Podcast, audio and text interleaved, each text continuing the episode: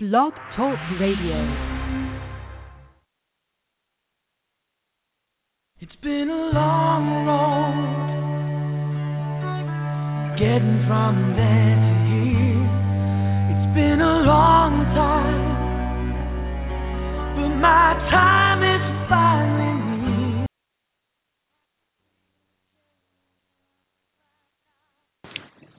Hi, this is Dr. Jess Armine. I'm trying to f- play a different song because I want to honor a friend who has passed away today. So give me a moment.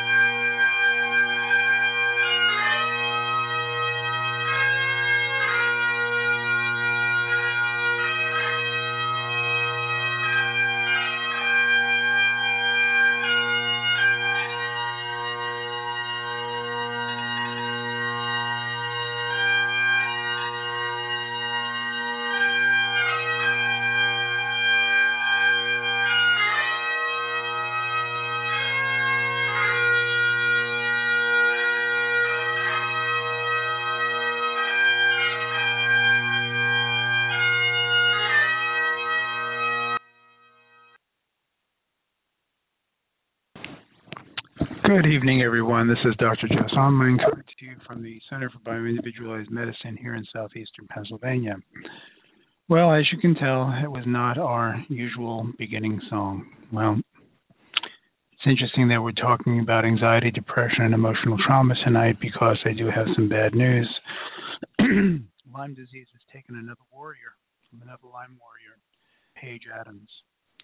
Paige was a family nurse practitioner and owner of the Center for Proactive Medicine in Nashville, Tennessee. She graduated with her BSN in 1995 and worked for several years in nursing, including emergency room, ICU, step down, and management prior to receiving her master's at Vanderbilt University in 2001. Um, Paige is a nurse practitioner and was dedicated to researching and treating chronic diseases. Um, but one of these chronic diseases took her. And um, it's a very sad thing. It's a very sad thing. Even um, the best of us, you know, this can take us. Um, a couple of years ago, uh, a three part um, podcast was done at mthfrsupport.com on hormones. And um, I was. Uh, contacted by Sterling Hill earlier today, and her site if you'd like to listen to the um, that three-part um, podcast, which uh, I can tell you is very good. Uh, but um, in our hearts tonight, um, let us remember that um, another one of our warriors has fallen and Paige may be gone, but her spirit and character will not be forgotten. So, uh, with that, um, let us uh, pray for her and her family and pray that she rests in peace because I know this was quite a struggle for her. Okay, thank you for um, for your attention. Tonight we are going to talk about uh, anxiety, depression, and emotional trauma, root causes, effects on your body, and directions for treatment. I have um, posted the PDF uh, several places, and um, it's available on the Bioindividual Medicine uh, public page. It's uh, available on my private page and, and probably several different pages, pages because I was all over the place today doing it. And if you will take a couple of minutes to get your hands on it so we can go over it, I think this is going to be a very, very interesting uh, podcast. In the meantime, I'll have a few announcements that um, if you go to our website, either drjessonline.com or methylationsupport.com, essentially the same website, you're going to see a lot of different changes. Okay, a lot of very good changes. Uh, first off, you can schedule your own appointments. Uh, there is a methodology there where you can um, go to become a client, and or if you're already a client, and uh, click uh, that you want a uh, an appointment.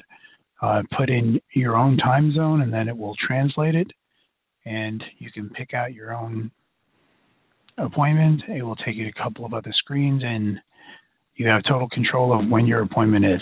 Know, that that I think is going to be great. We're going to be um, also uh, introducing uh, Kristen Codiani, who's a, who's an FDN, uh, functional diagnostic nutrition, and uh, Dr. Jill Philo, who's going to be working with us very soon. Uh, and um, we'll be doing a um, podcast um, introducing them because they're going to be actively working with our patients. I am going to Britain, Great Britain, on February 12th to uh, see patients and to do some lecturing. Um, if anybody who's out there who I think the schedule is almost full now, but there may be one or two openings. Uh, just let me know if you uh, if you need um, if you know someone who needs to be seen out there. Also, there are a few doctors who are shadowing me, following me, and um, learning while we're um, treating other people and uh, there's a few openings for that also. So, um, oh, and Kristen told me Kristen is also my virtual office manager, and she's getting me together. People, I know that I know the problems. The problems have been I'm too busy. I'm doing this. I'm doing that. And guess what? She's using the whips on me, and I think she likes it. By the way, but um, but everything's actually coming together. I'm, I'm quite quite impressed. She's uh, she's a fireball and things are in fact coming together. And if you look on the website, there is a family um, family discount. Okay, I think she's um, she just told me about it tonight, so you're just going to have to go there and look. So hopefully, uh, right now everybody has got the um, PDF, and uh, let us start talking. At the end of this lecture, you'll be able to either call in at 646-595-2277. I'll be happy to take your calls. Or you can uh, type your questions into the chat room, which I'm also looking at. So if you hear me uh, banging on the um, keys here, so I'm answering a question in the chat room. So here we go. Anxiety, depression, and emotional trauma. Root causes effects on your body, and of course, I should have somebody read this. This is everybody, and directions for treatment. Okay, this is uh, something I've been talking about for years now, and uh, when I had asked uh, what people wanted to hear about, a lot of people wanted to go back to anxiety, depression, and emotions. So, um, if we go to the second page here, um, here's what I'm looking to accomplish tonight. Okay, I want to define anxiety, what it is, define depression, define emotional trauma, and how do these guys affect your physiology and how you can go about determining root causes because people are treating anxiety, depression, and emotional trauma as if they are standalone things, and you know how I feel about such things. and what are the treatment options? Remember, I'm not going to take the show, but I can certainly point you in the right direction. Okay? Anxiety is an emotion. It's an emotion. Notice how I made it an emotion. Okay? Uh, made it a different color, italicized it, characterized by an unpleasant state of inner turmoil. It's usually accompanied by nervous behaviors such as pacing back and forth, body complaints, and rumination. That means, uh, you know, running things over and over and over in your head. Okay, it's also it is a subjective, unpleasant feelings of dread over anticipated events, such as the feeling of imminent death. That's a little extreme, but um, people feeling unpleasant about things they're about to do. Okay, remember these are all subjective. That doesn't mean they're not real. It just means that they're subjective and they're a result of something. Okay. Depression is an emotion. Depression is a state of low mood and aversion to activity that can affect a person's thoughts and behaviors, feelings, and sense of well being. People with depressed mood can feel sad, anxious, empty, hopeless, helpless, worthless, guilty, irritable, or restless. It's kind of the whole gamut. And you're going to see that it has a lot of different bases. They may lose interest in activities that were once pleasurable. Excuse me a moment. and that's a telling point. Emotional trauma. Emotional trauma is a response to a terrible event like accident, rape, or natural disaster. Immediately after the event, shock and denial are typical. Long term reactions include unpredictable emotions, flashbacks, strained relationships, and even physical symptoms like headaches or nausea. While these feelings are normal, some people have difficulty moving on with their lives. This is from the American Psychological Association.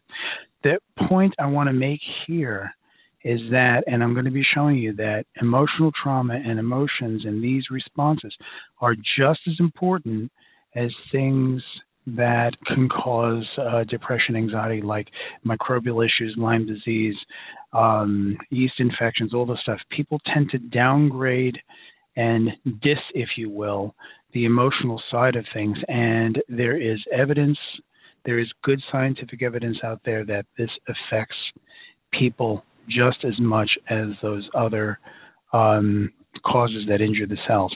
And I want to point out to those um, mostly women who have been sexually assaulted, and, and again, um, if you have not dealt with it, um, the way that I explain it to my patients, okay, is that think of it as um, those like Three Mile Island or Chernobyl, and you have this atomic reaction continuing to go on, and all they do is just throw concrete over it. and if stuff like this is ignored over time, it's exactly what's going to happen with that um, atomic pile. It's going to start cracking. Um, you're going to have unpredictable emotions. The steam's going to come out different ways, flashbacks, strained relationships. Lots of different things can happen, and the root cause can be emotional trauma. So I'm not. Um, I want people to know that that's just as important as everything else we're talking about. By the way, the other definitions are from Wikipedia. Emotions are an expression of the neurotransmitters in your brain. Okay? Neurotransmitter imbalance, neurotransmitters are, you know, my thing. Okay, I, I happen to be very, very good at it. I'm very good at um, explaining it. But remember that emotions are an expression of what's going on in your brain. Okay, because you have anxiety does not make you a lesser person. Because you have depression does not make you a lesser person. Because you have OCD, it does not make you a lesser person. Okay, which is what stigma is all about and I'm the most anti stigma person. I'm the guy standing in front of other doctors, yelling at them, telling them that they are the reason that people are suffering in silence because they think that people with emotional problems or neuropsychiatric problems are weak, or it's a weakness of stock, or they just can't handle their, their lives.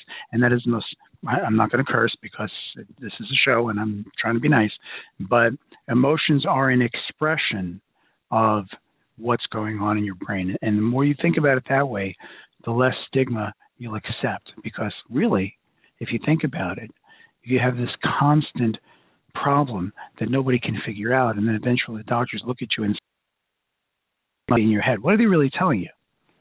They're really telling you you're a nutter. They're really telling you that you can't handle your life. And after a little while, when the big doctors say it, then your family and, and your significant others begin to believe it. Well, we got to start turning that around. We have to start looking at this in realistic realistically. Okay, that emotions are an expression, moods are an expression of what's going on in your brain, and let's figure out what's going on in the brain and fix that, and maybe the moods will change. Okay. Uh, on page seven, I'm going to get a glass of water. I'm going to get a drink of water here. Excuse me. You see the brain wall. You've seen this before. This is a construct from my son Jesse Armine, who um, does uh, graphic artistry. And if you'd like to, I, a little bit of nepotism here. Sorry, people. Okay, if you'd like to go see his stuff, you can go to designyourvictory.com. He does wonderful logos. He does wonderful stuff. And when I presented him with the brain wall and had a look at uh, the brain in different ways, he produced this. This is the fourth incarnation. This is wonderful. You can actually go to his website. I have this on my wall and it takes up half of my wall. So that's how big you can get it. Okay. And he's got some other incredibly great stuff. Anyway, let's talk about neurotransmitters for a second. Okay, and you can see my ser- serotonin, the dopamine, is the happiness tour. Okay, neurotransmitters and their function. Next, uh, first of all, neurotransmitters are divided into excitatory and inhibitory neurotransmitters.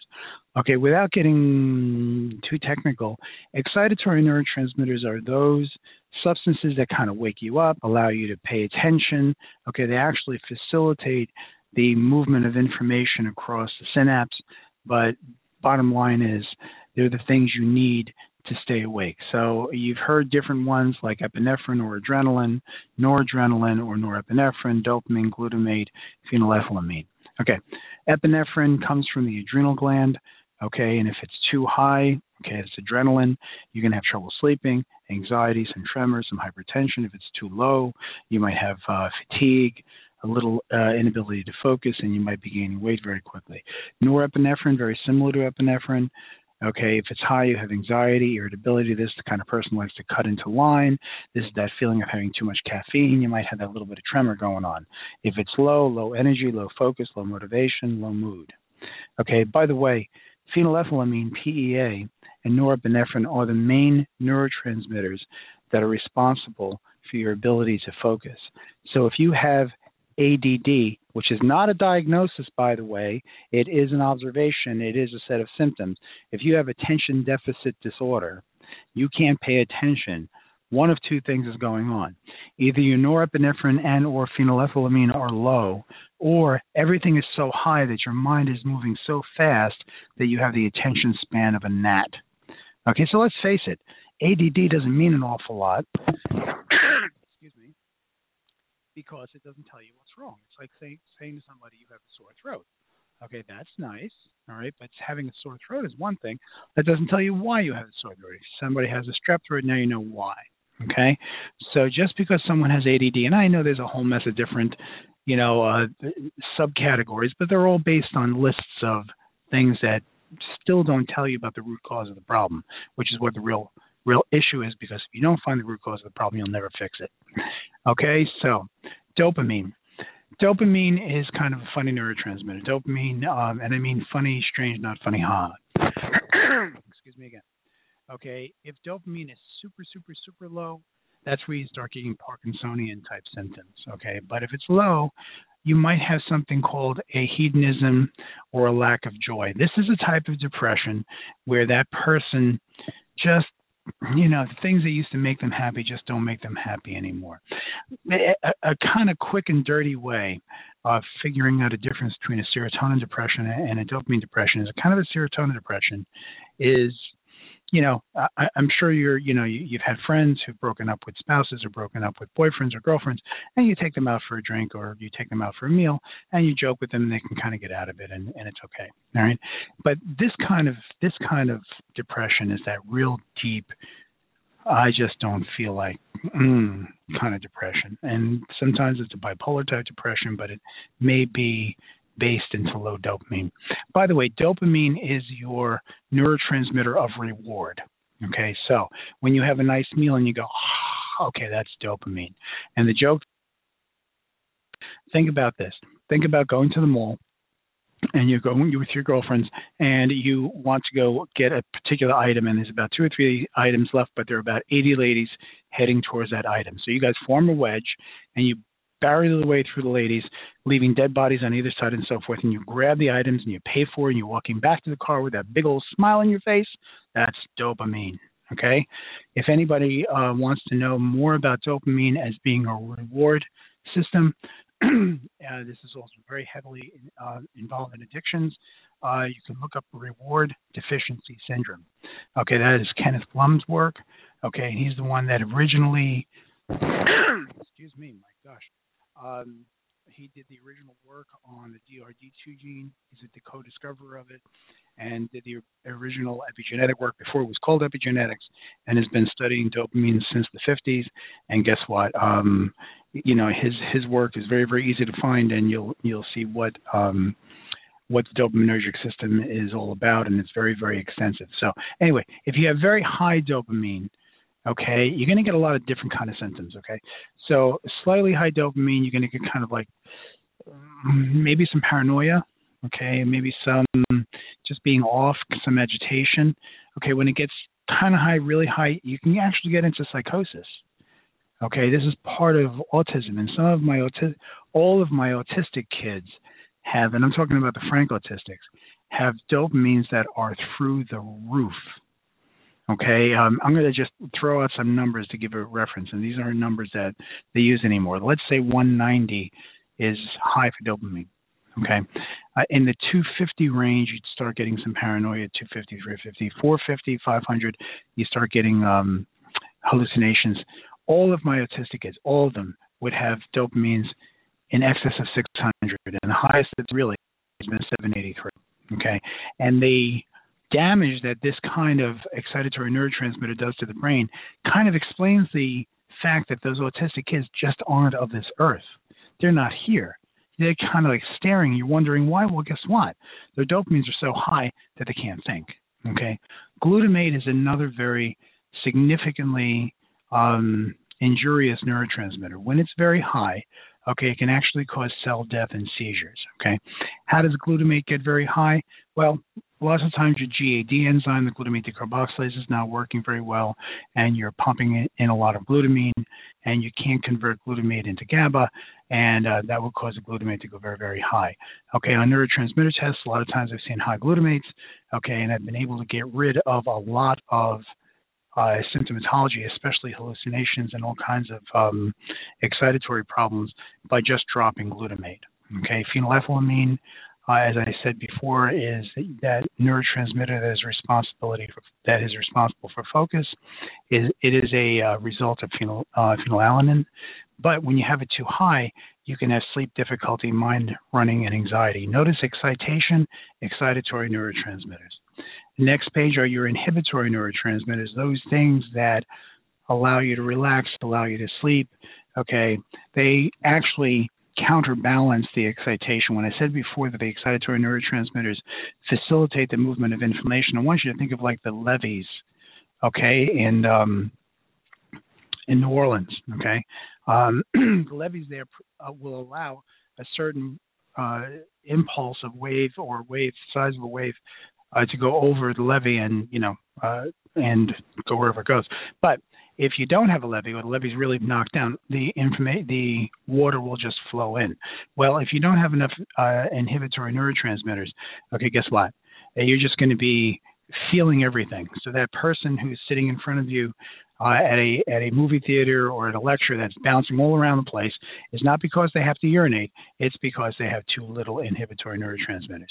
And the way that I, I tell people when I'm lecturing, I'll say, okay, after they've been sitting there for a while, I say, okay, but people, how many people feel their butt? Okay, and what they all do is they all shake their butt and then they raise their hands. I'm like, wait, wait, wait.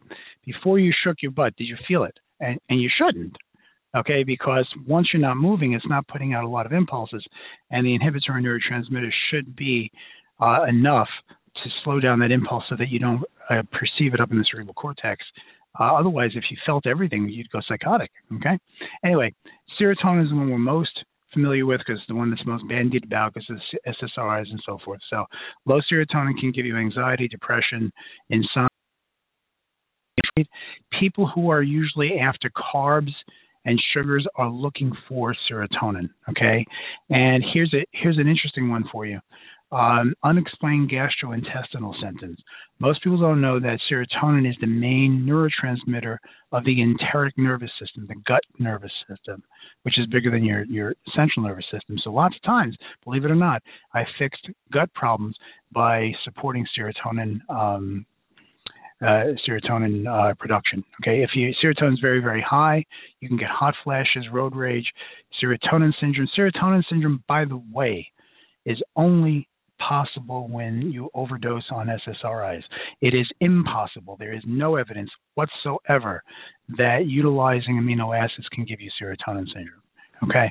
Also, you'll notice that a lot of ladies who have hot flashes are given SSRIs, which means that the serotonin is one of the ways that you run your thermogenic system. 5-HIAA that you see there is a breakdown product of, um, of serotonin through the action of monoamine oxidase.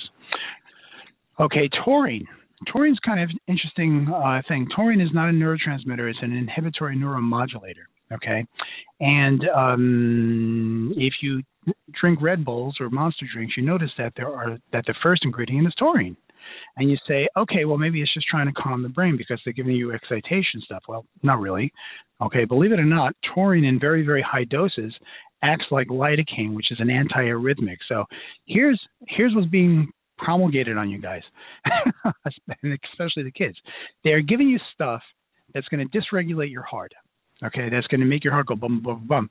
And then they're giving you a bunch of taurine, which in high doses can give you insomnia and hyperactivity, but will protect the heart.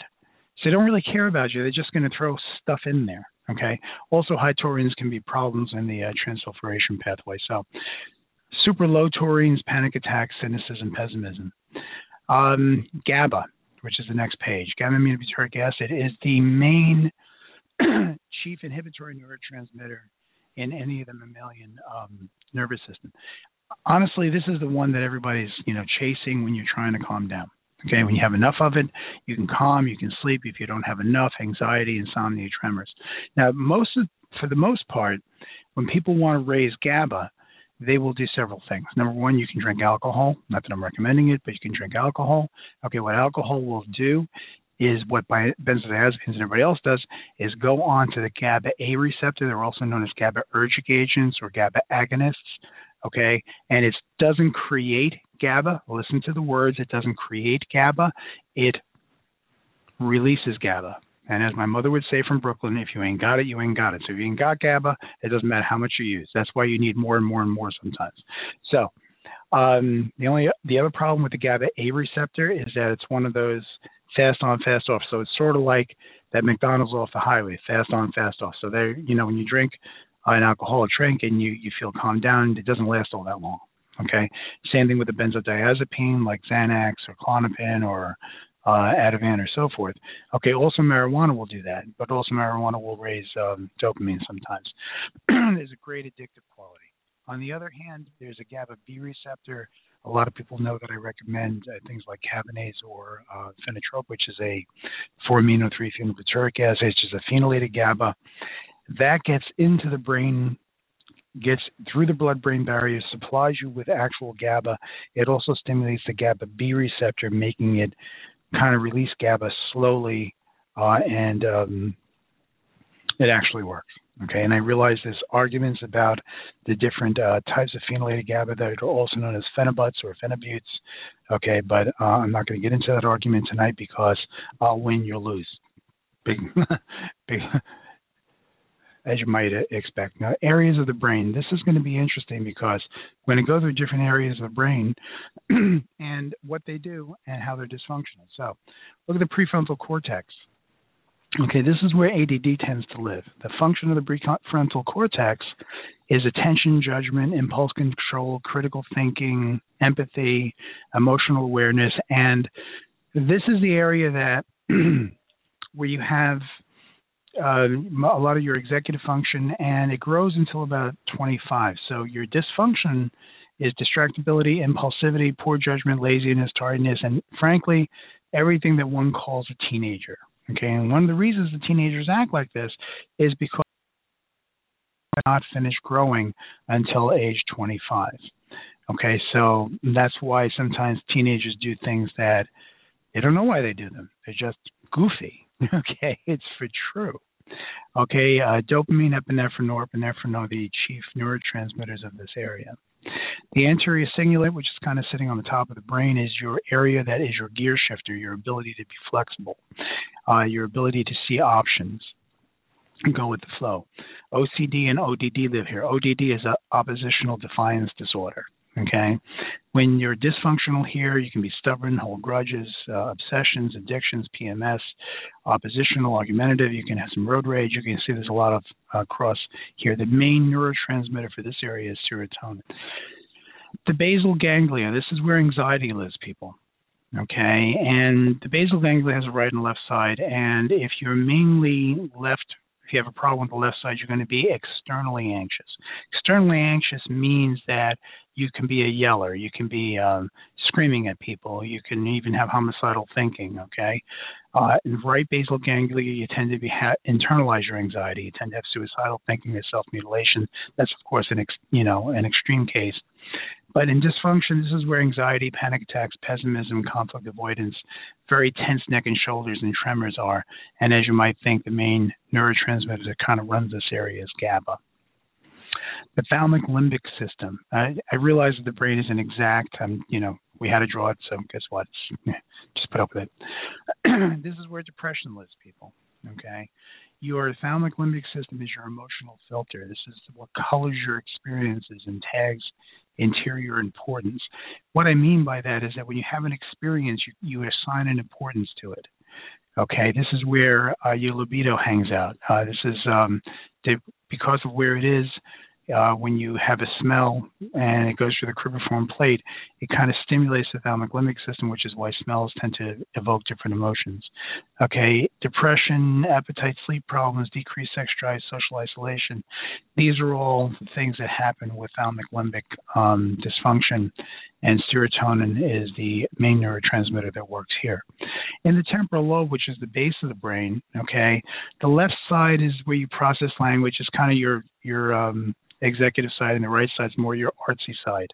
Okay, when you have left-sided dysfunction, there's aggression, fighting, sensitive to slights. Sounds like me.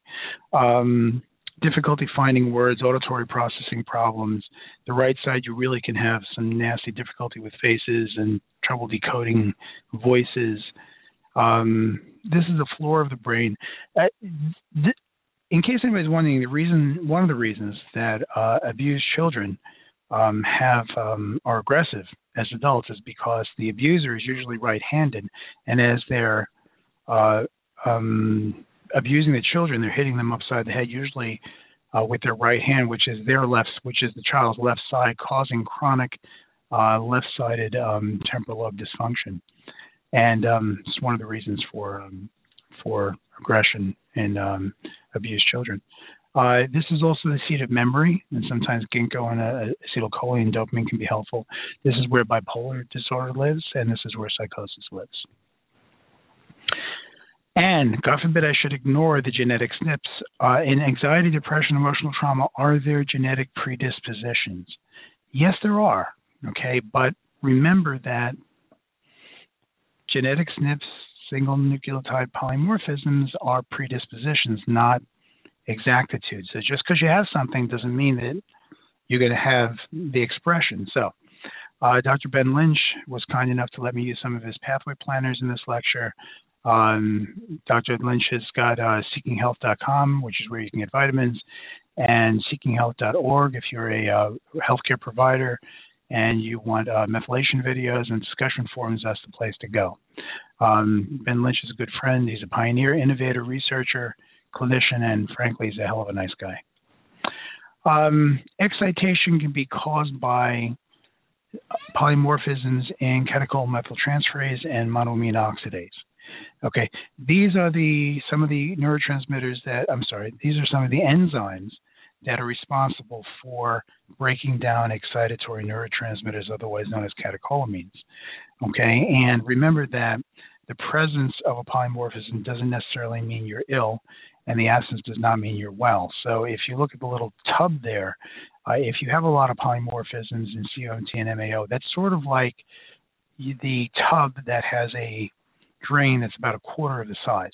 So if you just have a little bit of water going in, it's no big deal. But if you have a lot of water going in, okay, eventually it's going to fill up, and even though it's draining, it's going to fill up and overflow.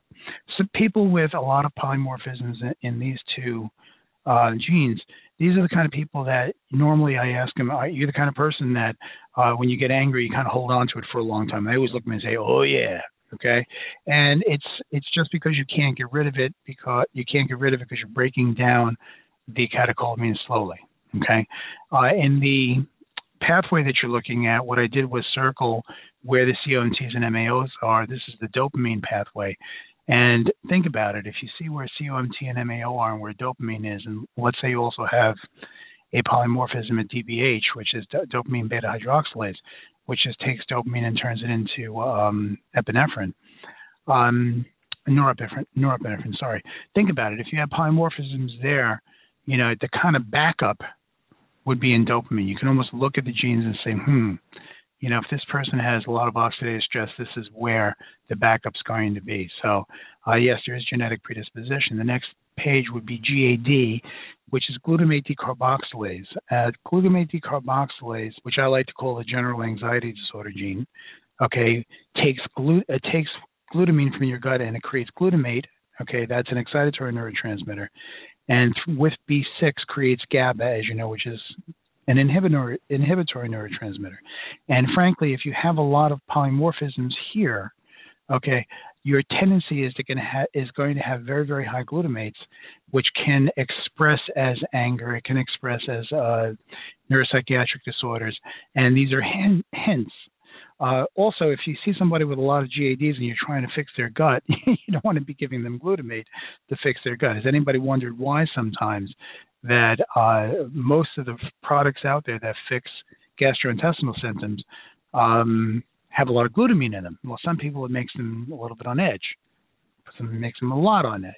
Okay, and this is the reason. Okay, this is why sometimes knowing the polymorphisms is helpful. Okay, um, this is from um, Sterling's older um, uh, version one, so not everything is here. Here you're seeing SOD2 um, and PON1 where uh, you suspect mitochondrial involvement or difficulty with organophosphates. People living in farming communities, organophosphates, um, things like Roundup, they might be not be able to break them down. Uh, NAT um, is involved in the metabolism of aldehydes. Uh, there's other um, polymorphisms that are involved in that also. But if you saw a lot of polymorphisms here, you'd start thinking, well, maybe if that person had yeast overgrowth, they'd be producing a lot of acetaldehyde, which is also known as ethylaldehyde, which is very close to formaldehyde, which is an embalming agent, okay, and will affect the brain negatively by irritating the heck out of the brain. Also, um, the way that you would tell here is by asking a person, you know, how do they do when they drink alcohol? Uh, lots of times I'll be asking somebody that particular question. They'll say, gee, in my 20s I could drink like a fish. Now, if I have a half a glass of whatever, I just get sick. Well, it tells me that this pathway is backed up. And what's backing up the pathway is not the polymorphisms because they've been there since birth. It's whatever else is blocking up the pathway, which may be yeast or anything else that is not allowing the aldehydes to um, break down. So this is one way you can tell uh, why somebody might have a lot of excitation that may be expressing as anxiety, depression, and so forth and so on. This is some of the um, uh, genetic um, predispositions. Okay, transsulfuration, uh, usually the CBS and CTH, and if you're having problems here, you might have brain fog, high ammonia on lab tests, or high taurine on neurotransmitter testing. Uh, it, just having CBS or CTH or any of these uh, polymorphisms does not mean that it's expressing. But if you have this plus the brain fog or high ammonia, how do you know you have high ammonia? Well, if you're urinating and it smells like rotten eggs, or you're passing gas and it smells like rotten eggs, and you have brain fog and you have this, um, you may want to suspect it. And that would involve the arginine pathway and different methodologies of dealing with it. But when this is dysfunctional, the ammonia can cause neural irritation that would and result in the behaviors or moods that we're talking about. Okay, that's one way of looking. Methylation, this is a discussion I'm not going to get into because methylation has widespread uh, effects. But when you see MTHFR, that many MTHFRs uh, polymorphic, uh, then you have to suspect uh, a difficulty, and it's usually um, in the neuropsychiatric range. Okay. Uh, in the mitochondrial complex, um, again, I'm doing this very quickly because you have the PDF, you can look at it. If you start seeing difficulty in the first complex there with the NDUFS, a lot of times um, under oxidative stress, this prevents the electron donors from getting into the mitochondria, so you're not producing ATP, and that's one of the reasons why you cannot heal, and that also can create different neurotransmitter imbalances and mood problems. Okay, what are the things that can alter our neurotransmitters? Uh, this particular picture was taken from Uh, the cell danger response paper that I've noted on the bottom there. Uh, there is a paper out by uh, by Dr. Naviaux from the Metabolic um, and uh, Mitochondrial Disease Center at the University of Southern California, San Diego uh, School of Medicine, and he explains the metabolic features of what he calls the cell danger response. If you ever wanted to read a paper that everything together, and especially if you had a bunch of doctors who say, "Oh, I don't believe in this stuff," well, guess what? Boom! This has everything. Things that can damage the cell are chemical and physical, heavy metals, benzene, heat, salt, uh, microbial, mold, fungi, bacteria, and so forth. Okay, and psychological, and and Dr. Naviaux has proven, and beyond a shadow of a doubt, okay, that the psychological component is just as injurious and damaging to the cell as the other areas, and that is something that is amazing. Plus, I'll tell you another little thing in a second. Okay, so what can alter these? It's the neuroendoimmune paradigm, in other words, the neurotransmitters, the hormones, and the immune system all talk together. You affect one of them, you're going to affect all of them. Okay? The, what can cause that are toxins, xenobiotics, which is dysbiosis, dietary peptides, bacteria, viruses, fungi, parasites, and mainly stress. I, I like my stress picture here with the guy with the espresso IV. Okay, we have a lot of stress. We live in an excitotoxic society. You know, um, I'm sorry if I'm going in and out. Let me see if I can fix that a little bit. Okay, hopefully. Um, all right. Okay. All right. Uh, let me know if that's still going on because um, I'm going to talk a little louder and um, I will. Um, if you go to, um, someone has asked me where the PDF is. Uh, if you go to Bioindividual Med, the um, the page, uh, the public page, it'll be there. Okay, so like I said, we live in a very toxic, um, excitotoxic society. Uh, when I was a kid, the only thing that were open that was open on a Sunday was the church and the bakery. Now everything's 24/7. Okay, and we have a lot of light, we have a lot of EMFs, our brains are not used to this level of stress and we're reacting to it. We're actually breaking down. Okay? Emotional trauma, just as important as the microbial and physical trauma. Please understand that um, I'm bringing this up now because I've noticed that uh, people with emotional trauma are being put on the back burner and I won't have it. Okay? Uh, emotional trauma is an event that is most likely uh, emotional, psychological. It can happen unexpectedly. You were unprepared for it. You felt powerless to uh, prevent it. It can happen repeatedly. Someone was intentionally cruel. Okay, and sometimes it happened in child, and sometimes it happened in childhood. Okay, there's some commonly overlooked causes of emotional trauma. Uh, sometimes uh, falls or sports injuries, surgeries. Okay, sudden death of someone close, a car accident, the breakup of a significant relationship, a humiliating or deeply disappointing experience, and the discovery of a life threatening illness or disabling condition. Okay, these things can create emotional traumas that affect your cells and affect your moods just as much. These cellular assaults, otherwise known as cell danger responses, can cause autoimmune diseases, degenerative disorders, autistic spectrum disorders, and neuropsychiatric disorders. And, and it's been proven on an evidence based, peer reviewed basis. The methods of assault, which is what most people don't get into. You can say, okay, this is what causes, but how does it go about doing it? Well, first, when you start destroying the cells, you start creating leaky gut syndrome. Okay, leaky gut syndrome is how you develop inflammation. Okay, when the microbes and all the toxins can get through the gut, the immune system starts working on it. Okay, starts producing a lot of immunoglobulins, and you start getting a lot of inflammation. Okay, and I have a picture here that it, influences the blood-brain barrier and neuroimmunity. But basically, if you fix a gut, you can drop inflammation by 50, 80% easy. Okay? What does inflammation do to us? Can create cancer, cardiovascular diseases, diabetes, arthritis, autoimmune diseases, neurological diseases, to include what we're talking about tonight. Also, there's an effect on the HPA, HPT, HPG axis. We know about the adrenal axis, where the hypothalamus stimulates the pituitary to stimulate the adrenal gland to respond to stress. But when that's being overused over a very long period of time, there is an HPT axis, a hypothalamic pituitary thyroid, and an HPG axis, which means gonadal or ovarian or testicular, depending on whether you're a man or a woman. Okay, so stress, inflammation can cause dysfunction in the thyroid, adrenals, and hormones.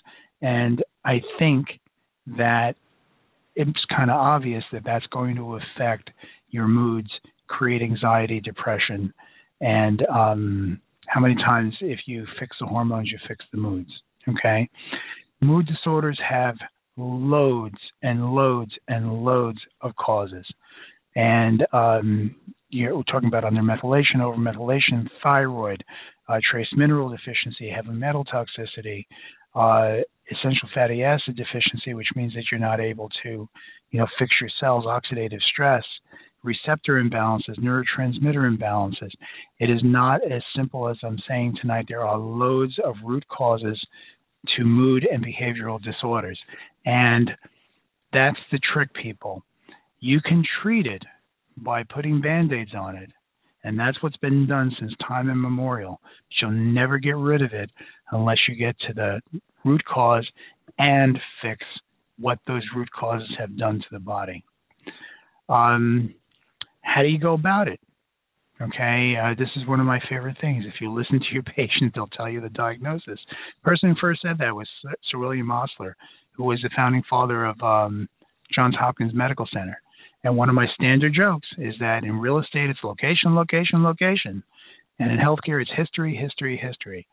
If you're with a healthcare provider that sits down and takes a history, they're going to find out why you're having the problem. Okay, you've got to get at the root cause. Okay, the root cause is this is was a perfect uh, graphic for me because I'm forever asking why. Somebody says I have this, I go why. Somebody says I have MTHFR, I have compound heterozygous MTHFR. Thank you. Okay, very good. Now, tell me why you're expressing now. And they look at me cross-eyed. Well, you weren't expressing when you were two years old. Why is why are you expressing now? And I keep going why and why and why until I get to the root cause. Okay, and very often I can do it on history. Testing helps, but I don't. I use testing to confirm diagnoses, not to make diagnoses. Okay, things like neurotransmitter and, stress, and stress hormone testing to identify adrenal stress. You can look at gut function, look for candida, dysbiosis, looking for immune dysfunction, uh, metal allergies, chronic viruses, chronic bacteria, chronic fungi, autoimmune diseases. But let me tell you something to find out the root cause of anxiety, depression, and you want to get rid of it, you need somebody who thinks like a detective. You need a Dr. House. You need a doctor, you know, you need a Sherlock Holmes. Okay, because it's not as easy as you know, if you had situational depression, if you just got sad and because of a breakup, it would go away. If you're having snowballing, something is wrong and something has this has to be elucidated, eradicated, and compensated. Not just compensated, but you've got to get rid of the root cause and the downstream effect. My next um, on page 42 here, you look for the downstream effects. You have to look for what the root causes did to the body. I talked about the cell danger response. The cell damage that goes on with everything that we said there, the, the uh, metals and the emotions and so forth, this affects cellular electron flow, oxygen consumption, cellular fluidity, the uh, ability of the cells to get through the capillaries, the availability of vitamins, the availability of getting rid of heavy metals. Okay, redox, redox, lipid dynamics, creation of proteins. It affects everything. Okay, it isn't as simple as, you know, just neurotransmitter imbalances. You're talking about the actual cellular function. And here's the big thing. Look on page 45. Here's the big problem that I've noticed and every and not everybody, but most of the doctors that I talk with and, and most of the people that I treat, is that everybody's treated as if it's acute as as if it's an acute condition, and it's a chronic condition. Okay, if you had an acute condition, you'd have little or no downstream effects and a quick recovery. That's how you can tell it's acute, and there's nothing else going on. Think about it. If you're a kid and you have like a strep throat or something, and it's just a simple infection, and you get an antibiotic, you don't feel good for a couple of weeks, and then all of a sudden, boom, you feel good. Okay? But when you have chronic problems, which means multiple attacks on the system, you have numerous downstream effects, numerous damage. Your ability to put yourself together, called homeostasis, you know, has been eradicated. Plus, these factors don't just add up, they synergize. So it's not 4 plus 4 plus 4, it's 4 times 4 times 4. And after a little while, healing becomes impossible because treating the root causes is in is inadequate. You've got to treat the root causes and the downstream effects. If you really want to know why that saying that Lyme disease is incurable these days is because they're treating the bug without treating the body. If you don't treat the body, every stimulation you get is going to go down that pathway and it's going to feel like you've got Lyme disease again. Okay, if you don't take care of what the Lyme disease, if we're just talking Lyme, but get other things, but the Lyme disease did to the body, did to the cells, did to the gut, then every time you get a stimulation, whether it's viral, bacterial, fungal, it's going to go down that pathway and it's going to feel like you've got Lyme disease when you don't really have Lyme disease. So it is in it just doesn't make sense that you can't get rid of a microbial illness. Okay, it does make sense when you look at it from the point of view that most doctors, most allopaths treat the condition, treat the bug without treating the body because they think the body's just going to heal itself because they have an acute care mindset, not a chronic care mindset. And that is the big glitch that has to be turned around. Okay, so usually you go to a doctor with primary complaints of depression and anxiety. So the traditional medical route, they'll give you an antidepressant. They're not even figuring out. They'll just say antidepressant, which is usually an SSRI. How do they know you need serotonin? Okay, so they'll start off with like Prozac. Then we'll double the dosage. And then Zoloft. Okay, then maybe some Lexapro. Okay, then if that doesn't work after several months, let's try Wellbutrin, which is a completely different thing. And what happens is, and I hate to say it like this, but it's true. They're guessing. They're absolutely guessing. They're taking your symptoms that can have numerous causes and they're guessing. Okay, does anybody find a problem with that? I find a problem with that. Okay, you're going to mess with my neurotransmitters without doing any kind of testing. Okay, because you don't believe in the testing. We're going to get to that in a second. Ha ha ha. All right, because you don't believe in the testing, and you're just going to play with me. Okay, you're going to give me this, then you're going to give me that, you're going to give me this, you're going to give me that, and eventually you might hit the right Okay, and if you give me an SSRI or, or a reuptake inhibitor and I don't have enough of the target neurotransmitter, eventually it's going to fail. And then what are you going to do? You're going to give me more powerful medicines, like an atypical antipsychotic like Abilify. That doesn't make any sense. Try giving the body what it needs to work, and then it will balance itself, and then you can minimize the medications. All right, so testing options, neurotransmitter microbial testing. People ask me, like, what do you do to find out what the what the imbalances are. Well, you know that I use that one of my favorite things is to use urinary neurotransmitter testing. And I'm going to say right out here, right out in front of God and everybody, urinary neurotransmitter testing is not totally central nervous central and peripheral nervous system. And if you do a blood test, it is not just central nervous system. The only way to get central nervous system data is to do a lumbar puncture, take a piece of the brain out. Most people don't like that okay? And lumbar punctures are dangerous. So you take these biomarkers and you correlate them with history and you can figure out what the heck is going on. Because if you don't look at the numbers and look at the patterns, you're going to be correct. Okay? When I teach this, I teach dynamic neurotransmitter evaluation and I teach the doctors to look at patterns. And I'm giving you one pattern right in front of you of an immune problem, look at the upper left, where all the neurotransmitters are slammed to the top. Okay, this is somebody who's like has initial Lyme or Pandas or something like that. Now, after about a year or so, the inhibitory neurotransmitters start to drop, and you begin to see evidence of adrenal fatigue, which is that epinephrine or norepinephrine pattern. After about three more years, you see things drop even further, okay, because the chronic stimulation of the microbes and the bugs or whatever are beginning to overpower the body's ability to compensate. And this continues until you hit that 15 to 20 year mark where the person's pretty well exhausted. And you know what's really sad, people? You know what's really sad? I'm beginning to see kids that look like that 15, 20 year mark.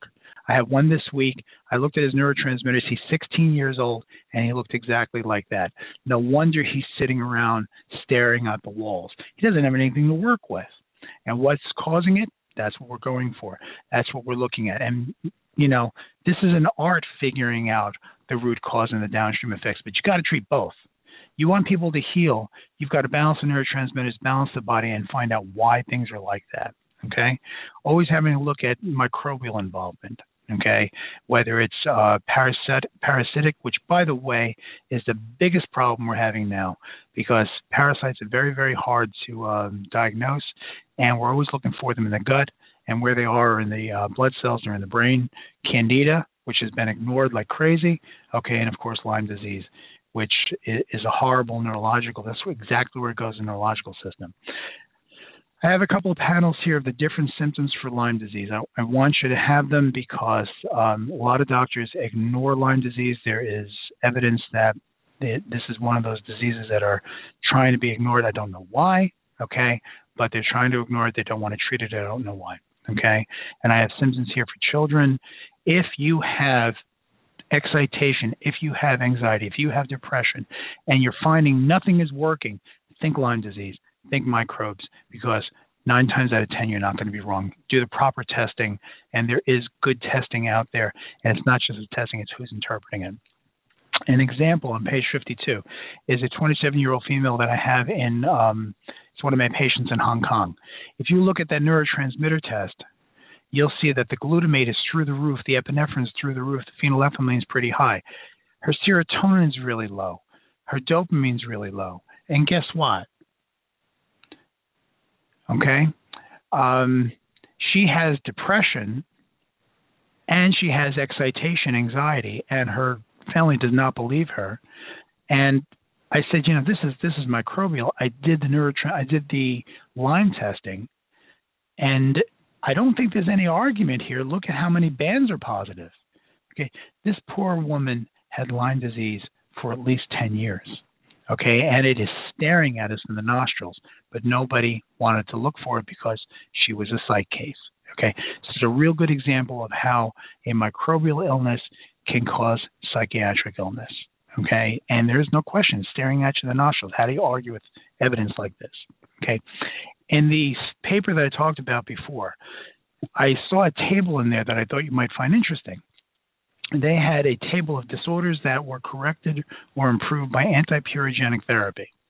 And they talked about autism, spinal cord injury, traumatic brain injury, ischemic brain injury, glutamate excitotoxicity, epilepsy, rheumatoid arthritis, chronic pain, multiple sclerosis, lupus erythematosus, see I can pronounce it, uh, restenosis after angiography, Duchenne cardiomyopathy, heart failure, alcohol liver disease and cirrhosis, asthma, emphysema, diabetic kidney disease.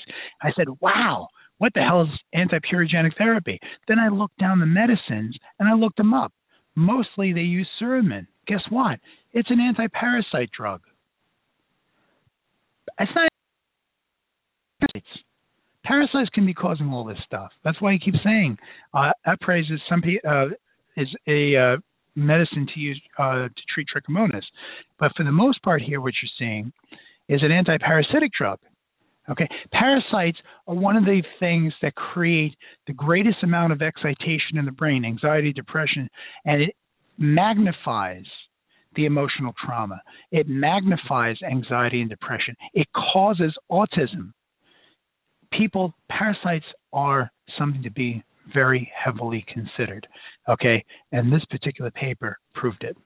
Okay, treatment options. Well, there's loads of treatment options that you can be afforded, but I'm going to give you the principles.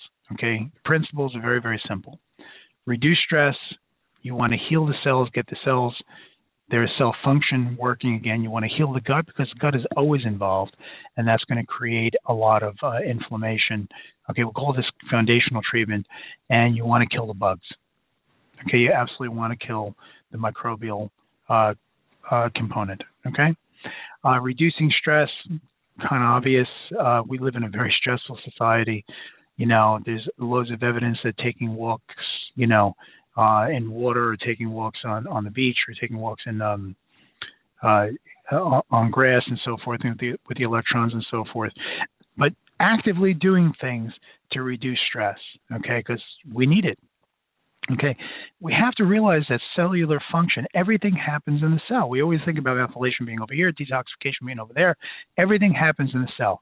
And what is most ignored is the cell wall, that phospholipid bilayer that you hear me always screaming about. That is where the damage occurs, and that's why people don't want to heal. And that's why I'm always point, pointing about liposomal uh, phospholipids and so forth in order to recreate the cell wall and cell function. Okay, because cells have to create energy, manage energy, and then get rid of their own waste. And if that doesn't happen, you have dysfunctional cells and nothing works. Okay, you want to balance neurotransmitters. Okay, the um, the guy who originated is Dr. Kellermann from neuroscience.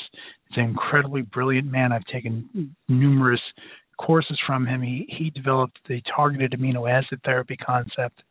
Okay, and um, I, I can't say enough about Dr. Kellermann. He's the one that really started the um, process of balancing neurotransmitters. There's something a little bit better now uh, called the brain reward cascade, and um, the study here of the neurogenetics and neurogenomics of neuronutrient therapy for reward deficiency syndrome. That particular paper talks about um, the brain reward cascade and how you can balance the entirety of the neurotransmitter system by uh, addressing um, this particular brain reward. Okay. Treatment for emotional trauma, and this is really, really important. There's loads and loads and loads of ways of treating emotional trauma, including emotional release technique, cellular emotional release technique, uh, emotional trauma therapy, counseling, um, group therapy, neuroemotional techniques, and something called EMDR, which is eye movement desensitization and reprocessing. Um, the fact is that if you have a bunch of emotional trauma medicines are not going to get rid of it. Okay? And uh, that's why you need to work with a professional. And on the next page, I'm going to give you a little hint. If you have a lot of BHMT in your genes, you will tend to internalize stress. But if you have PTSD, one of the better ways that you're going to resolve is with the EMDR therapy versus the talk therapy. Okay. So if you want to address mood disorders, it's not just neurotransmitter imbalancing. You've got to get at the root causes, the inflammation, the integrity of the cell wall, the mitochondrial fun- function, the nutritional deficiencies, the genetic polymorphisms. You've got to deal with it all, root cause and downstream effects. But if you really want to get well, you've got to get back to the basics. You've got to start with the basics of fixing the cell, getting the gut and getting gut in order and getting the neurotransmitters balanced, the reasons for um, the ongoing uh, dysfunction in the uh, neurological system, and that can have a lot of root causes, and that requires uh, a healthcare provider who is um, who's very well trained in the area. Okay, you don't need to suffer. There's help. Okay, all you need to do is call our office. Um, we. You can schedule us at um, um, numbers there. Um, and um, I think I've babbled enough, so if anybody has questions, I am going to take questions now. Okay, and um, remember the call number is 646 595 2277. Okay, I have um, one question here saying, uh, can you give us a little bit about certain food groups that feed gut imbalances within the flora, antibiotics? I kind of don't understand the question um, certain food groups that feed the gut imbalances. Um, can you restate the question a bit? Because um, I'm not really understanding what you're looking for here. Certainly, carbohydrates uh, will feed um, will feed some of the gut imbalances. Uh, one of the better diets to be on is not necessarily paleo, um, but um, why can't I think of it? Okay, it'll be um, it'll occur to me in a second, but uh, it isn't necessarily paleo. Um, you have to remember that back in the 70s, uh, macrobiotics was the big thing. It was all grains, and now we're at paleo, which is uh, no grains. Okay, so really, what's going on is we need to fix the gut. Okay, and that is what is the. Um, okay, my apologies. Um, are you saying that antibiotics use can cause imbalances? Absolutely. Okay, when you're taking antibiotics, you're killing off not only the target microorganisms that you're going after, you're killing off, you're killing off a significant part of the uh, a significant amount of the normal flora in the gut. Okay, that's going to cause all kinds of damage, or even if it's not causing damage, it's going to open up space for yeast to take over. The yeast is sitting in capsules, and yeast will, given an opportunity, will start replicating and take up real estate. And the more real estate it takes up, and the more it's metabolizing, the more acetaldehyde is going to be created, and you're going to get um, formaldehyde in the brain. Okay, that's what the that's why yeast is such a problem. Any other questions? I have somebody over here who's I'm going to see if they have a question here. Okay, is per nice person in the five one nine area code. Uh, are you listening, or did you have a question? Oh, hi. I was just listening. Oh, okay. Good enough. Hi. Great. Actually, All I right. could ask a question a bit more. I, I do do. have a question. Hi. Um, a little bit more about if you could talk a bit more about long-term antibiotics with Lyme, and then trying to do the gut cleanup afterwards in terms of uh, diagnosing and assessing yeast and different kinds of uh, gut protective or gut repair processes. That would be great. Thanks. Okay, your um, your point is really well taken. Okay, uh, fixing a gut. There's three principles. You have to uh, use digestive enzymes. There's no question about that. You want to uh, utilize um, something that actually blah, blah, blah, fixes the gut walls. Okay, um, that is usually the same thing you're using to help the cells repair. Okay, which is uh, you know phospholipid compounds. Um, and um, there are uh, people who use colostrum very successfully. Uh, there's another type of product uh, that is a serum-derived bovine immunoglobulin isolate. Uh, its its trade name is EnteraGam, and it's indicated for uh, irritable bowel syndrome in HIV patients, and works very, very, very well in healing almost anybody's gut. It is a prescription product, and it's so it's medical food. There are other um, other options for that. Um, some people will use uh, slippery elm or marshmallow root. Okay, um, that depends on whether you have a lot of oxalates or not, but that will help recreate the mucus layer in the gut. Okay, because the probiotics or the biota live in the mucus layer.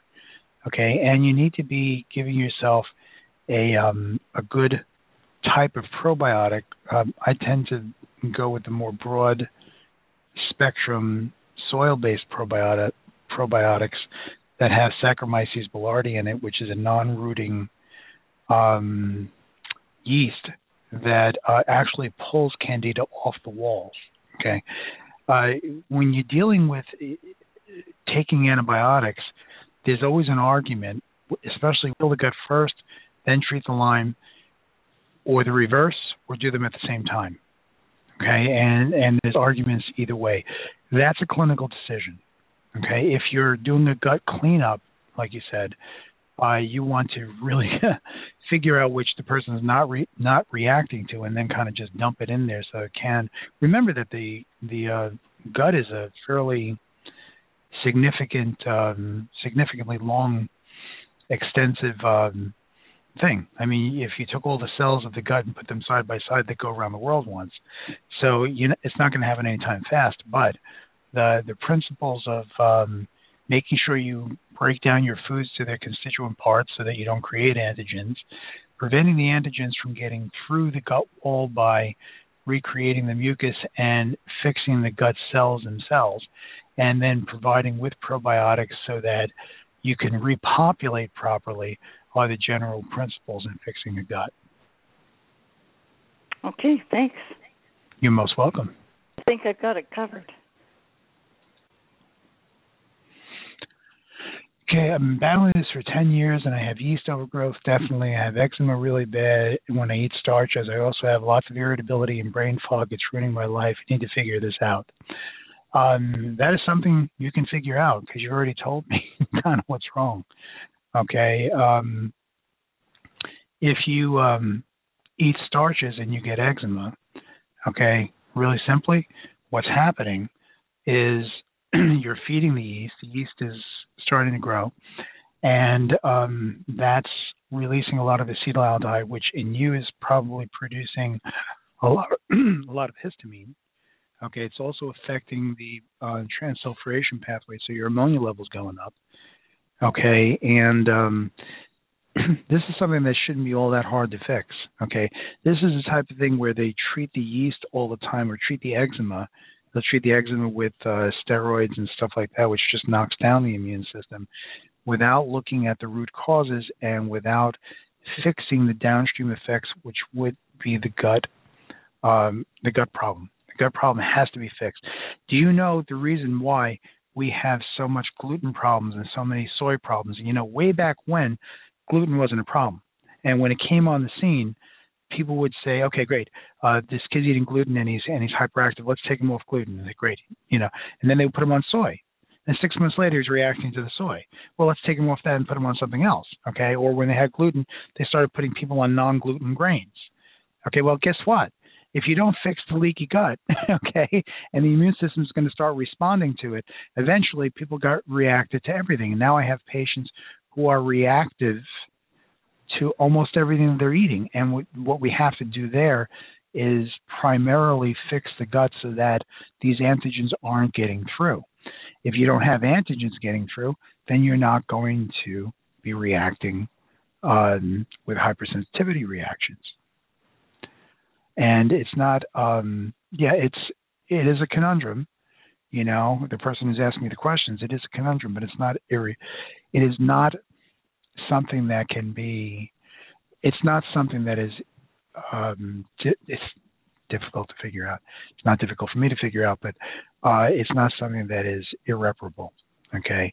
Most guts most people you can fix it if you just approach it from the right point of view and do the right order of treatment. That's the real trick is to figure out what's wrong and then do the proper order of treatment Okay, we have about 17 minutes left. If anybody else wants to call in, it's 646-595-2277. I'm kind of getting the impression that I covered too much tonight.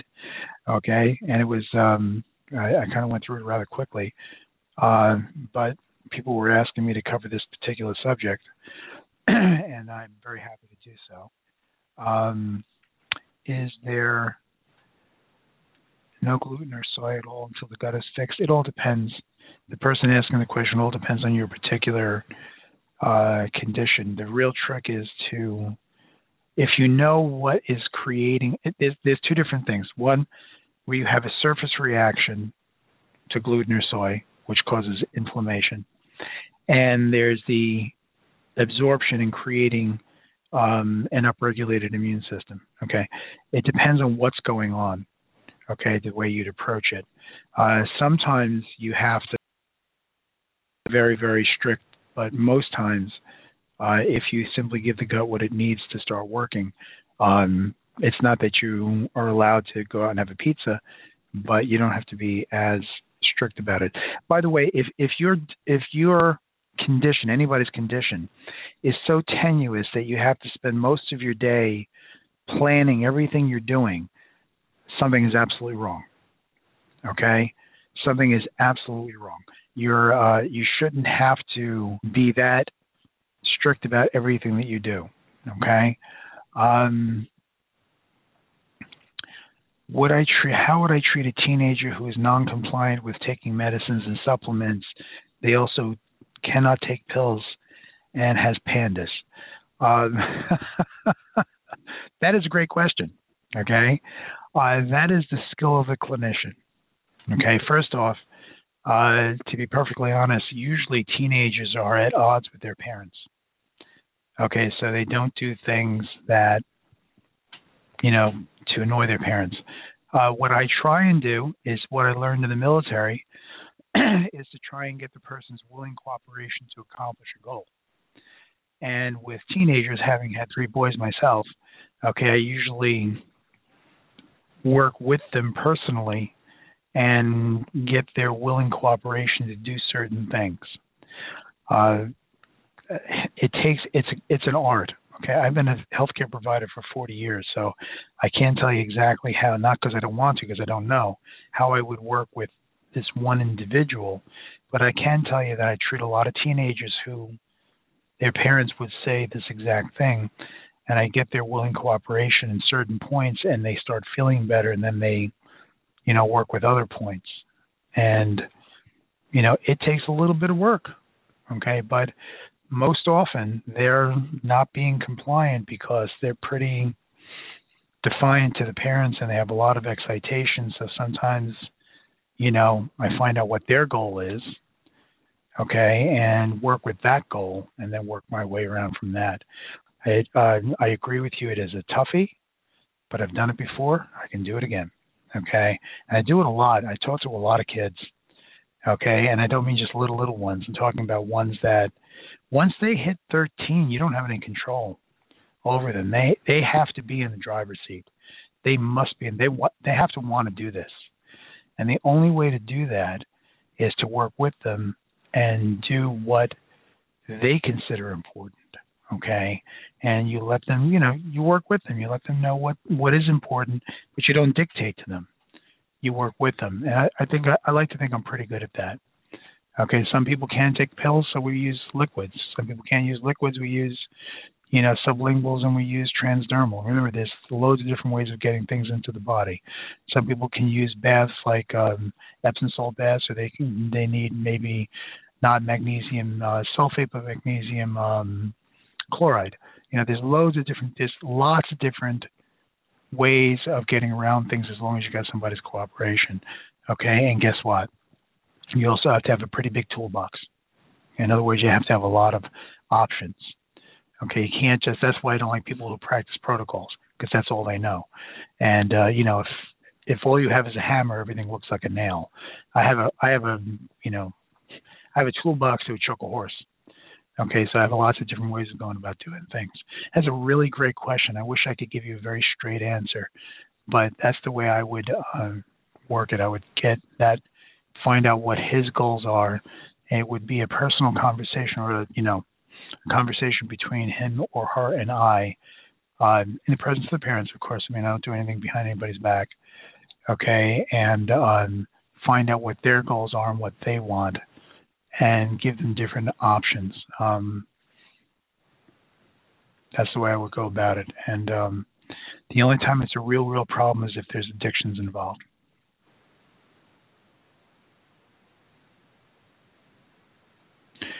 So, who else has any questions? I know there's questions out there because I got a lot of response to this, and people want to know about anxiety and depression and how to go about um, treating it. so far, we've been talking a lot about guts. Anybody else have any other questions? Six four six five nine five two two seven seven. Um, I'm not tired. I can ask questions all night. oh gosh, it's time for a. Okay. Um, and if you're on the um, chat room. Go ahead and feel free to ask a question. I'll wait a couple more minutes. Um, sorry if you had some trouble hearing me. Um, I'm also, you know, please email me about ideas of the things that you want to hear about. Okay. Um, I have a nice set of um, uh, speakers coming up. Okay. Next week, we're going to hear from Wendy Myers, uh, who's going to talk about her um, her um, heavy metal treatment program. Okay, and um, oh, all of a sudden, great, nice person in the 804 area code. Are you there? Yeah, how are you doing? Uh, I'm doing well. what can I do uh, for you? Dr. Armine, right? This is Dr. Armine, yeah. Yeah, well, um, what I was going to ask is, uh, I was one that was on the chat room or whatever a moment ago asking about the bacterial overgrowth, the antibiotic use. Mhm. Okay. Um, what I was going to ask is, now when it comes to like when you crave these sugars, like say if I, you know, when I'm in this fog or whatever, and I'm taking a nap or something, I wake up. Sometimes I have these cravings for like carbs and sugars. Are you saying that we shouldn't feed into them? You know, into those, you know, when they, you know, when you're feeling like you want, I know, get the serotonin high or whatever. Well, I'm not saying that. What I'm saying is that if you have if you having if you're having difficulties, if you know that the uh, your dietary um, choices are causing problems, uh, you have to work with somebody, a nutritionist or something, to start switching those dietary choices around. Okay, and it may be something like going to a paleo diet slowly.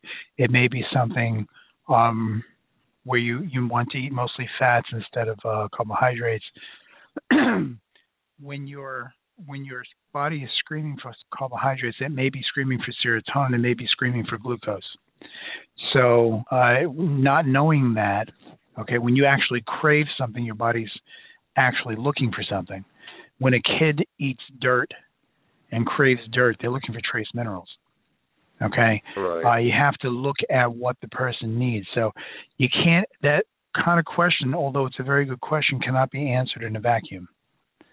Okay, Right. um, you have to look at the person's whole condition and then start changing one thing at a time, uh, because if it causes them uh, difficulty uh, uh, to make a big change all at once, that's kind of the worst thing you do.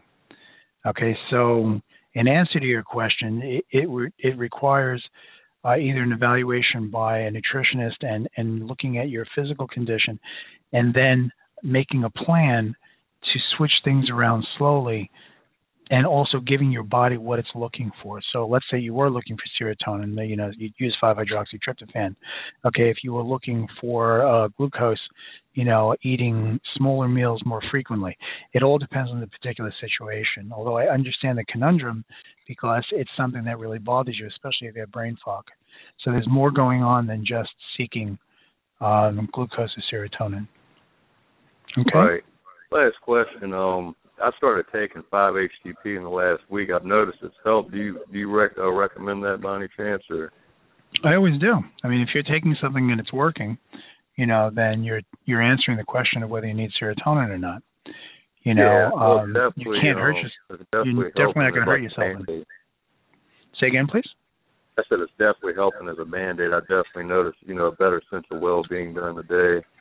Um, but it's still Mhm. not helping my eczema because you know when I eat certain things, like even dairy as well, sometimes will Okay. uh, trigger my So eczema. as what you've done what you've done is handle one piece of it, which is good because you figured it out.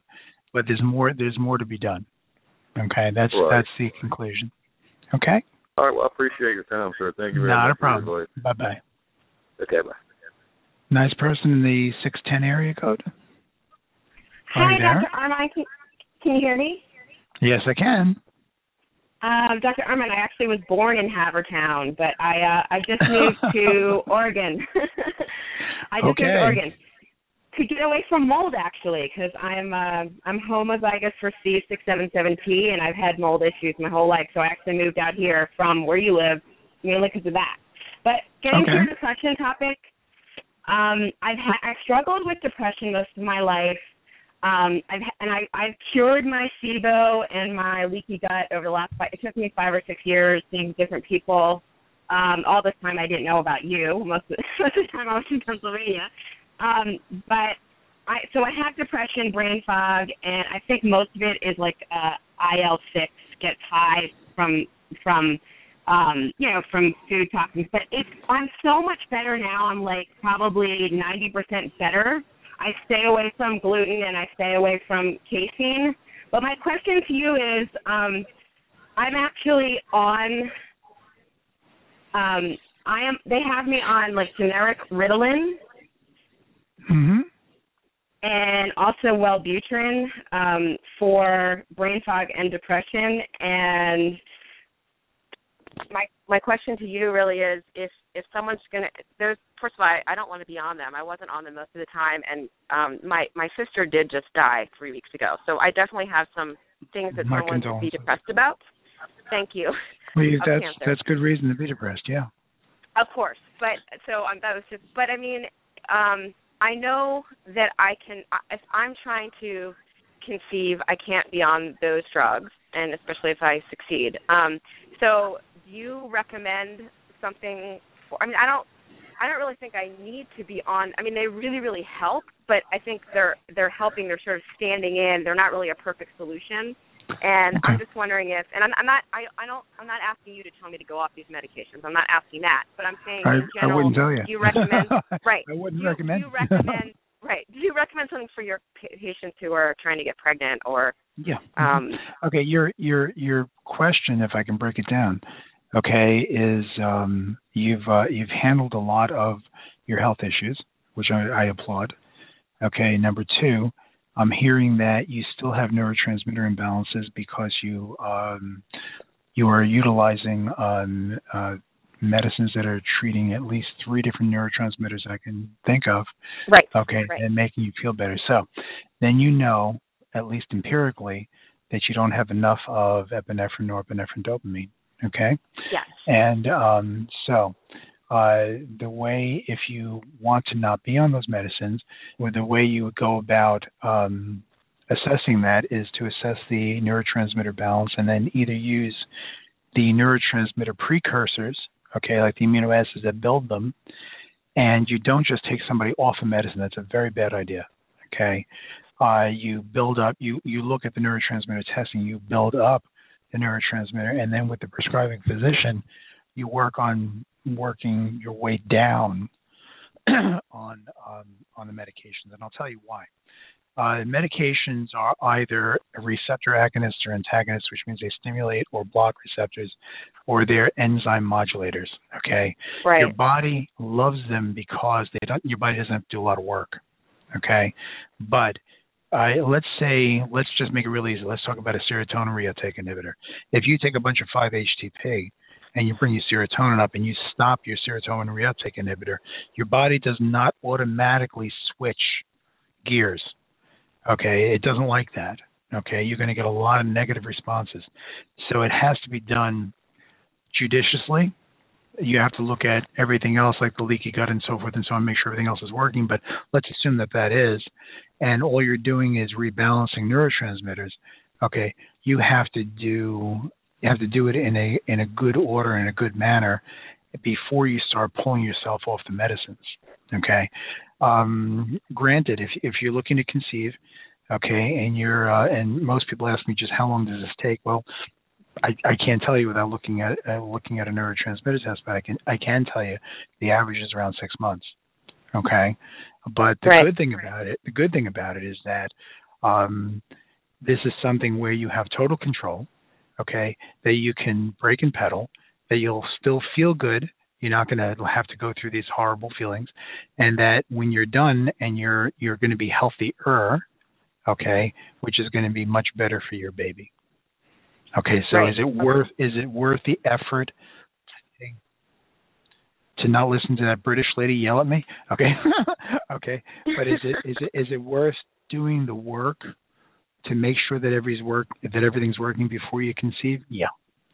Okay. Um, I mean, there's a whole mess of other considerations I can think of too, but making it really, really simple just on the neurotransmitters. Is it worth the work to, you know, make sure that your neurotransmitters and you don't need the medicines and that you've made the transition? it's absolutely worth it because you don't know what the uh, what these medications will do to an unborn child. Okay. Right. Um, and do you do that testing in your office? Oh, sure, absolutely. I do everything. I do everything remotely. Remember, most of my patients are, you know, the reason you don't know about me in Havertown is because very few people do. okay, I used to give Right. ten percent off if you could find me. You know, find my office. But I mean, all my seriously, I'm in Upper Darby. They're like, okay, where are you? I don't know. Okay.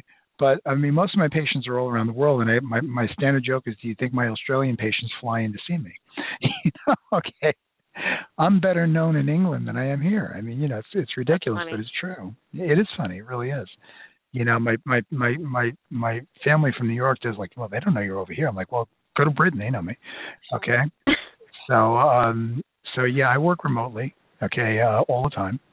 I work over Skype or I work over the phone or I work uh you know I don't I don't use semaphore or uh, or uh, smoke signals anymore It's a little hard to see but um but all, all joking aside yeah that that kind of work that you're mentioning is uh stuff that I do and do very well uh especially if you're trying to conceive there's a lot of considerations that we should talk about uh and um to make sure that you're very healthy as long as your your uh, spouse is is willing to do um and remember he's got to do some work also you know?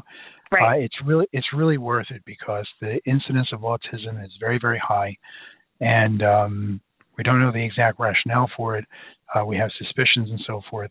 Um i can even take both of your um genetic tests and make predictions on you know the way the baby will uh, what the baby might have difficulties with. It's not exact but you can go and um you know see that you know somebody has difficulty with this pathway and that pathway. If you both have difficulties then we have some you know have some considerations to make. And sometimes it's a matter of not not, not taking immunizations but using alternate immunization schedules if that's the thing you know or right. being or being careful about you know how you feed the baby and what you feed the baby. But it doesn't have to be like you know this this crazy restrictive thing. It's just a matter of trends that you look at. You know i can look at somebody's neurotransmitter test and say i'm sorry look at their genes and say you know there's a probability of addictions here okay? And if there's addictions in the family then there's a higher probability. And if the kid has a lot of excitation since a lot of addictions are starting at like 9 and 10 and 11 now you know i would tell the patients the parents this is what you have to look look out for and this is what we need to uh to do to, to decrease this kid's excitation you know um it's it's good work. I enjoy i enjoy doing it. I love doing it. I love i love working with people. And and i love the fact that um you know the technology and the knowledge is available now that we can take the next generation and make it better than this generation. Yeah that's that's that's great. I mean it, instead of making it worse and making it them not live as long as their parents yeah it's not even a matter of living it's, it's a quality of life thing you know? Um a lot of kids are suffering now a lot a lot of children are suffering. And we we look at it as saying you know they have ADD they have ADHD and it's kind of a common thing now and and it shouldn't be. It shouldn't be. Okay we no. can make we can make it better for our kids and it's not just simple easy things. We have to look at it in a truly holistic point of view. And when i say holistic i don't mean swinging you know crystals over somebody's head. I mean looking at everything and being logical about it and saying okay what's this physiology like and how can we normalize this physiology? Okay that is that's the goals. Okay great. Thank you so much. I really appreciate you're it. You're most welcome. And i'm uh, i'm glad you um glad you called. Thank you so much. Thank you. Bye bye you're welcome Okay, guys, it is uh, 9:33. Like I said, next week uh, we're going to have Wendy Myers from uh, liveto110.com on. I'm looking forward to interviewing her. Uh, she's going to tell you about uh, all of her new um, new um, uh, things that she has going. Um, and uh, I appreciate your attention as usual. And um, in case anybody's wondering, we have now over 120,000 listeners, and um, we'll be doing um, you know uh, on a more regular basis. Again, I'll be in um, I'll be in Britain for uh, a couple of weeks at the in the middle of February, and I'm looking forward because this year I'm going to start traveling around. I'm traveling around and lecturing and seeing people and promulgating this type of treatment, this type of thought pattern, which is really a, a thought paradigm. Okay. So anyway, I always, as always, I love you guys. I appreciate all the attention. I appreciate the um, uh, the support that you've given me, uh, especially recently when I was ill. Okay, and uh, I'm glad you guys are here. So um, look forward to talking to you next week. You guys have a good, good week. It's been a long road getting from there to here. It's been a long time my time is finally near. But I can feel a change in the wind right now. Now